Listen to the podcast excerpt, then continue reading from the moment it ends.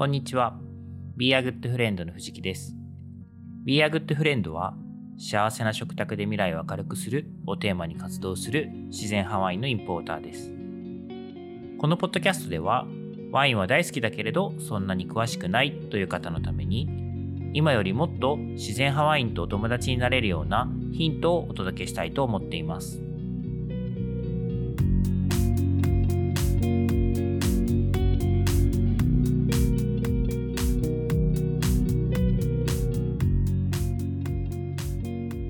はい、えー今日はですね、ブノワ・カミュ、キャンピングカーが彼の城というお話をしたいと思います。今週はですね、一人の作り手を掘り下げていろいろお話ししていくという形でお届けをしております。最初にピックアップしたのが、えフランス・ボジョレー地方の友人である作り手ですね、ブノワ・カミュです。はい。で、前回はですね、彼の大好きなものの一つとして音楽をご紹介しました。で、音楽聴くだけではなくて、バイオリンを弾いたり、ギターを弾いたりしていたりするので、で、まあその、こう、しかもジャズが好きだったりとかするんですよね。で、こう、即興の部分がワイン作りの感性と通じる部分あるんじゃないかな、みたいなお話をさせていただきました。で、今日はですね、あの、ブノワの暮らしにちょっとフォーカスを当ててお話ししつつ、まあその暮らしぶりから見える彼の価値観みたいなものが、えーお話しできればいいかなと思います。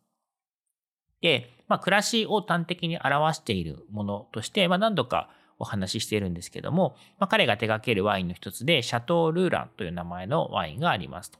このワインのエチケット、ラベルですね、に、えーを見ていただくとですね、彼がどんな暮らしをしているかっていうのが端的にわかるんですね。で、それは何かっていうとですね、こう、まあ、畑の隣にですね、キャンピングカー、まあ、今までちょっとトレーラーハウスって言ってたんですけど、もうちょっとこう、サイズ的には小さいもので、キャンピングカーって言った方がいいかなと思いました。はい、今日からキャンピングカーにします。で、キャンピングカーを置いてあって、で、そこの前でですね、こうギターを弾きながら樽の上にこう、まあ、樽の前に座ってみたいな姿が描かれているというような感じですね。で、実際彼もはですね、まあそういう場所に住んでいるんですね。で、いつもですね、待ち合わせするときは、あの、まあ住所がない。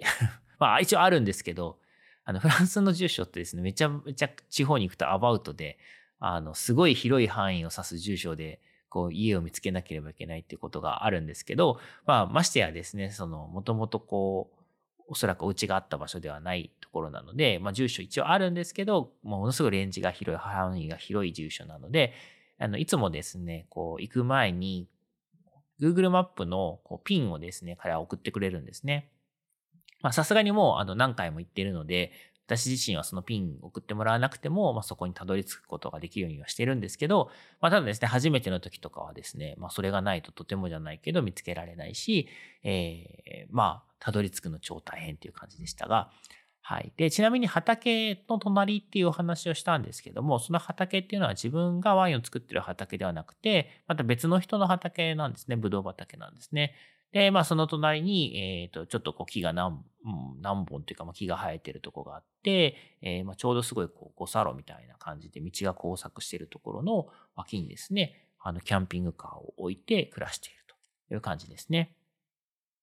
で、このようにですね、こうキャンピングカーをまあ畑の真ん中とかに置いて暮らしているみたいなワインの作りって何人かいるんですよ。あの、以前にも他のとこでもしてたりとかするので。で、えーまあその度にですね、まあお家に行かせてもらったりとかするたびにですね、まあすごいなと思います。あの、ただ単にですね、こう純正とか既製品のキャンピングカーで暮らしてるわけではなくて、もうその中、外はですね、DIY 精神がもうめちゃくちゃ発揮されてですね、もういろんなあのものを自分たちで手作りしている感じがあって、この手作りのお家とか手作りの住居みたいな感じは、もういろんなあのキャンピングカー以外でもですね、こうセルフビルド的なとこに住んでる人とかいたりとかしていて、もう本当みんなのその、なんて言うんでしょうね、クリエイティビティというかサバイブ能力みたいなものを毎回こう目の当たりにしてすごいなと思います。で、えーブノアの話に戻るとですね、まあ彼、あの、キャンピングカー、まあ、置いて住んでるんですけど、ここはですね、まあ、インフラ的なお話をすると、えー電気は通っておりませんと。で、水道も当然ありません。っていう感じなんですね。で、ガスはですね、あの、まあ、日本も、あの、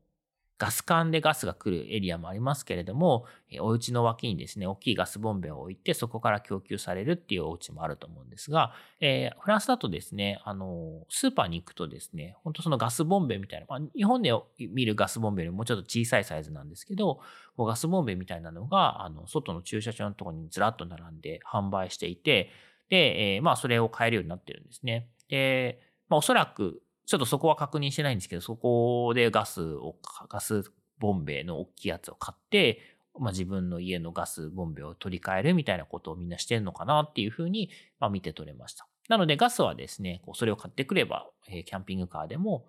つなぐことができて、えーま、使ってるよと。なんでお料理とかもね、あのキッチン、コンロがあって、えーまあ、キャンピングカーの中にコンロがあって、そこでお料理も簡単なお料理、簡単？ちゃんとしたお料理できますね。うん。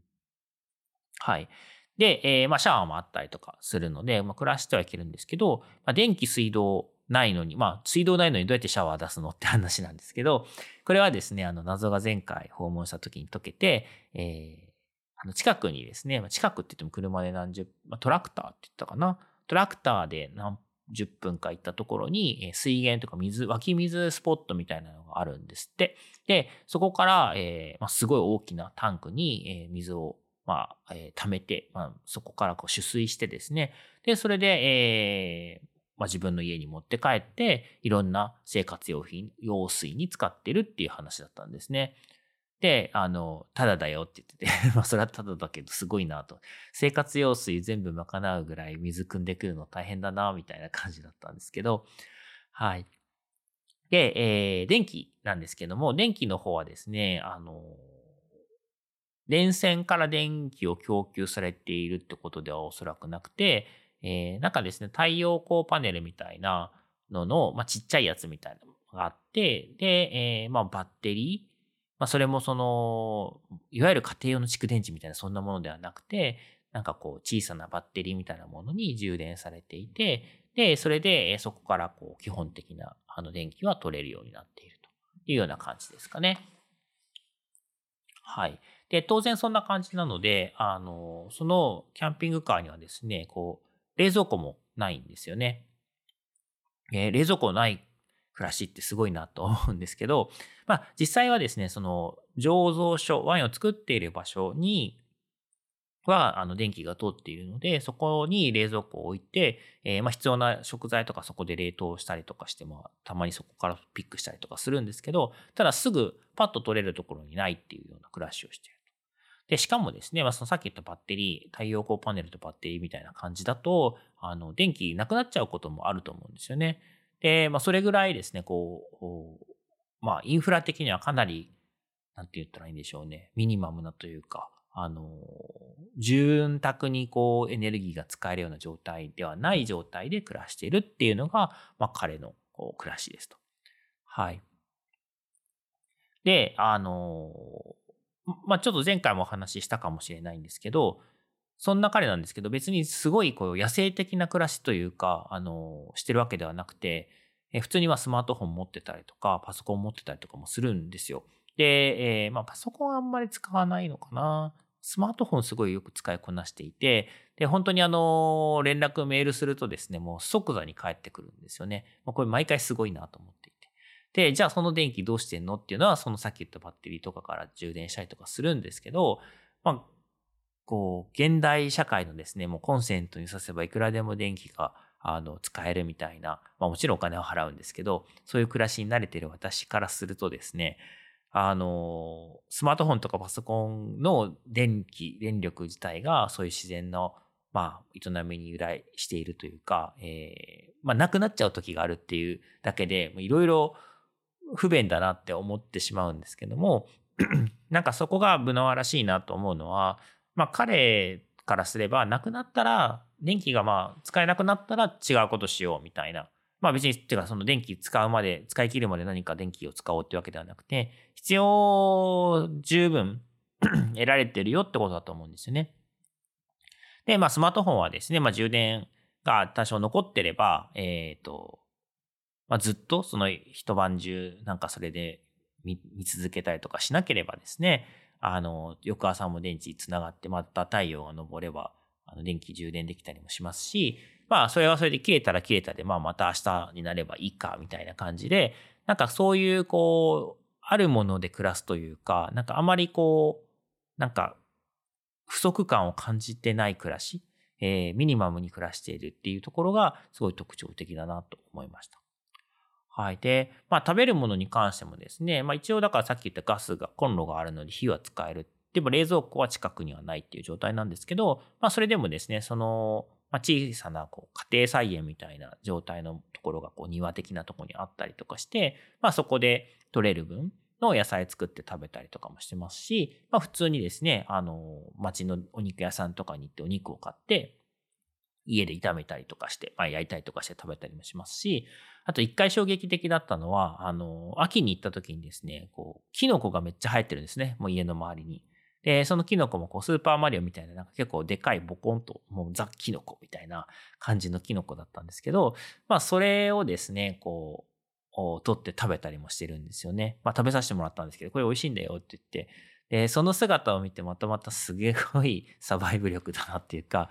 なんか、あの、食べ物全部を自給自足してるわけではないんですけど、あの、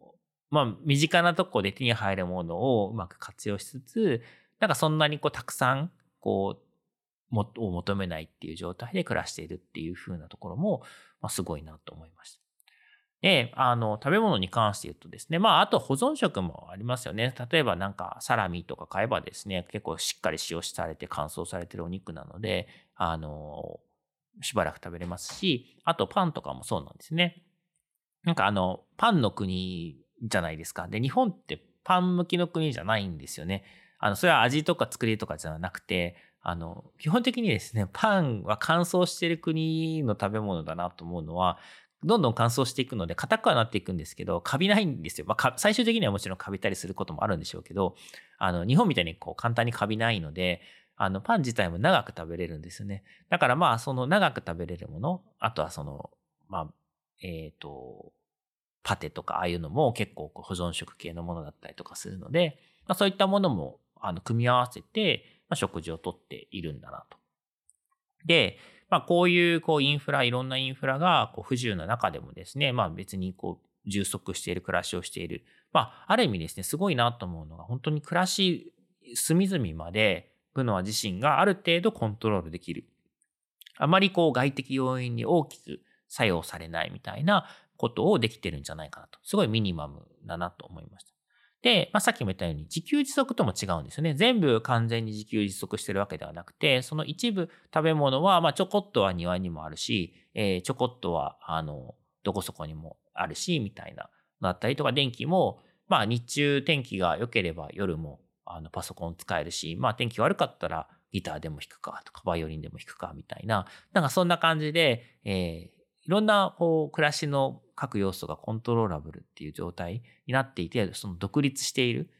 すごいこう、あの、何かに依存しすぎてない状態をうまくバランス取れてるっていうところがめちゃくちゃあの印象的なんですよね。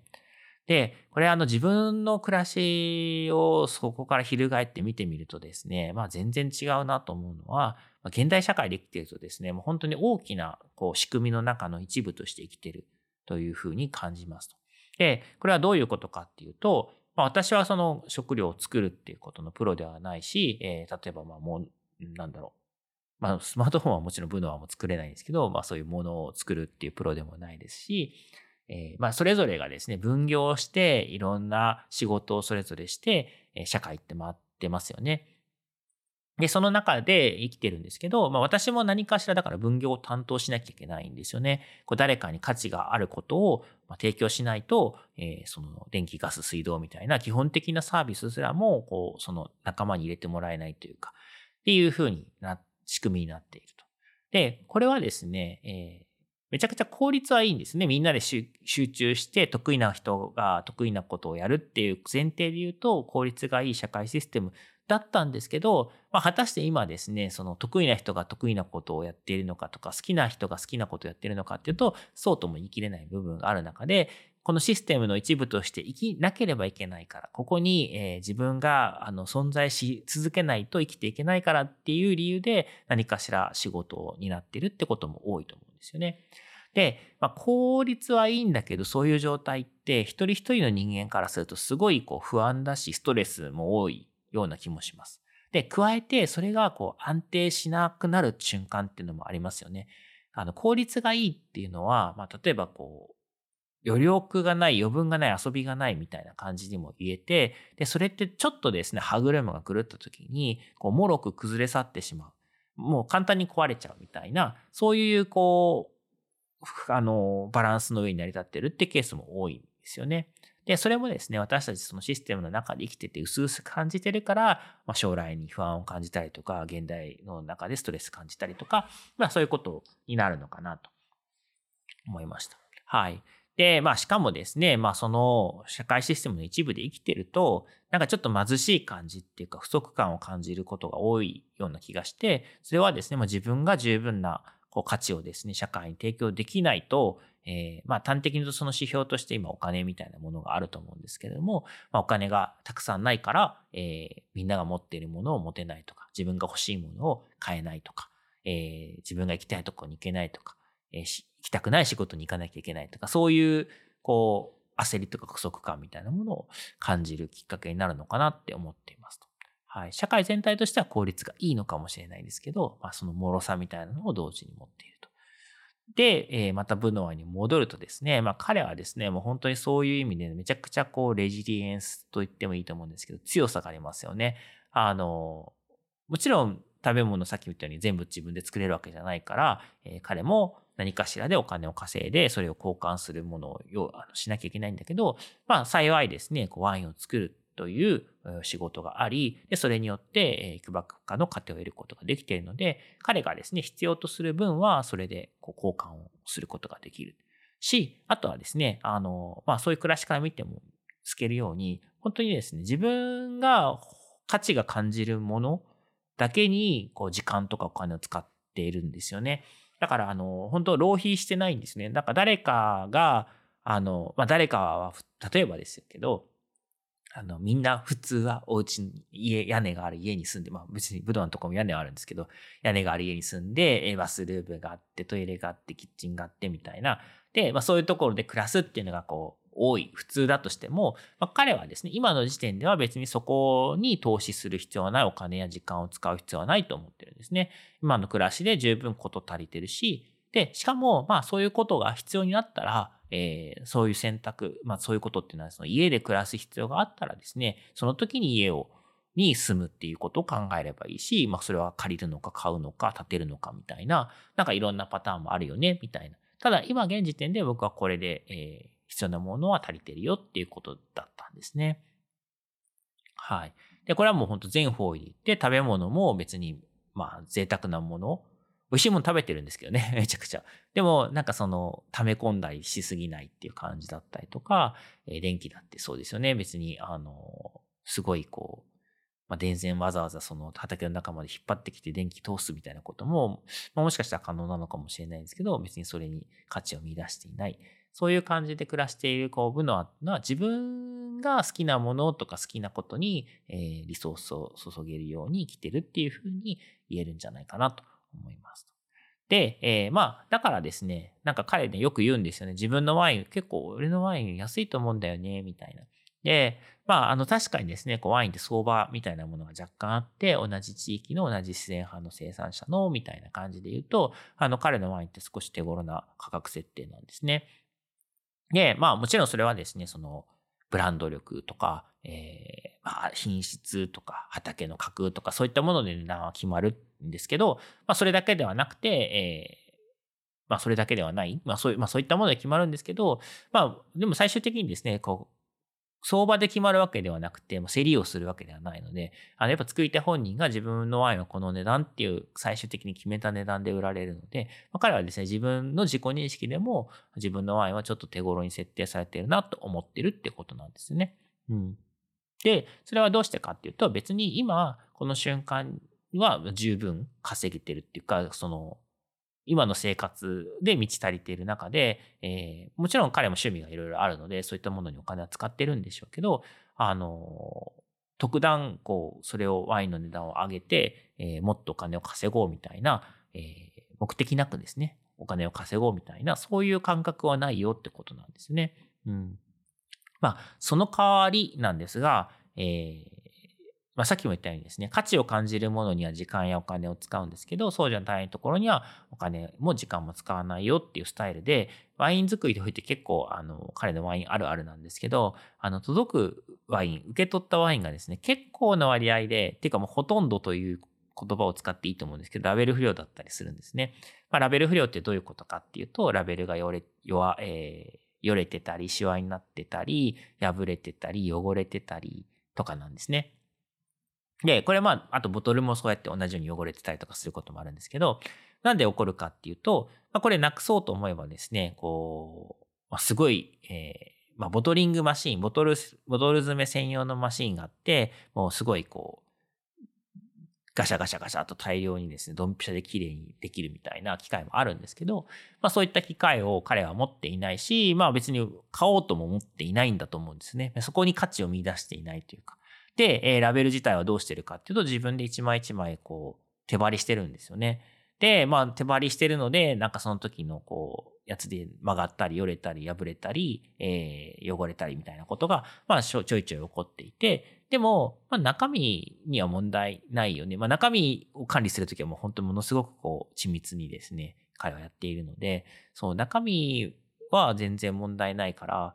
でまあ自分がこうやって時間使ってラベル貼ってるけど、あの、じゃあここでお金かけてラベルをピカピカにするような機械を入れるかっていうと、それはなんか彼にとっては必要だと思っているものではないってことだったりするんですね。はい。ああの、そういうところがですね、あって、まあ、ちょっとインポーター泣かせの部分もあるんですけど、一緒にこうやって話してですね、まあ、暮らしぶりとかも見ていると、ああなんとなく考えてることの、まあ、言わんとしてることはわかるなと思うし、でそれはですね、まあ、私が分かっているだけじゃやっぱダメで、えー、まあ、こう、飲んでくださる人たちにこうやってお話できるっていうのは、本当いい機会だなと思っていますと。はい。で、ちなみにですね、まあ、これは私の予想なんですけど、ブノアがなんか必要なものがあ、なんか発生したらとか生まれたらですね、で、それがまあ値段にもよるんでしょうけど、これ欲しいとかこれ買わなきゃっていうものがまあ見つかったらですね、なんか躊躇なく値段上げてきそうなタイプの 人ではあるなと思っているので、まあそういう時もね、あそういう時は何か欲しいものできたのかなと思いながら話を伺おうかなと思っています。あちなみに最近はですね、あの、本当自分がやっている畑のすぐ隣にあった森を買ってましたね。はい、あれもびっくりしました。まあ森っていうのも結構小さい森なんですけど、なんかこう、畑、ぶどう畑に挟まれた、まあ、藪というか森みたいな木がいっぱい植わってるとこで、で、ここ買ったんだよねって言って、えー、とか、ど、どうすんの？ここみたいな。開墾して畑増やすの？みたいな。いやいやいや、畑は別に増やさないよ、みたいな。で、あの、森のとこにほら、こうトラクター置くような小屋作ったりとかさ、とか。で、そのうち、まあ、なんか住むとここっちに引っ越してもいいかもね。家建ててもいいしね、みたいな。なんかそういうノリでこう畑の隣の森を買っていたっていうのはちょっと私がびっくりしたエピソードでした。はい。ということで、えー、今日はですね、ブノアカミュー、キャンピングカーが彼の城というお話をさせていただきました。えー、このポッドキャストを聞いた感想やコメント、ご質問などは、番組名、自然ハワインと友達とハッシュタグをつけて、Twitter、Facebook、Instagram などでお寄せいただけるととても嬉しいです。いただいたご質問などは、この配信の中でお答えしていきたいと思っています。今日も最後までありがとうございました。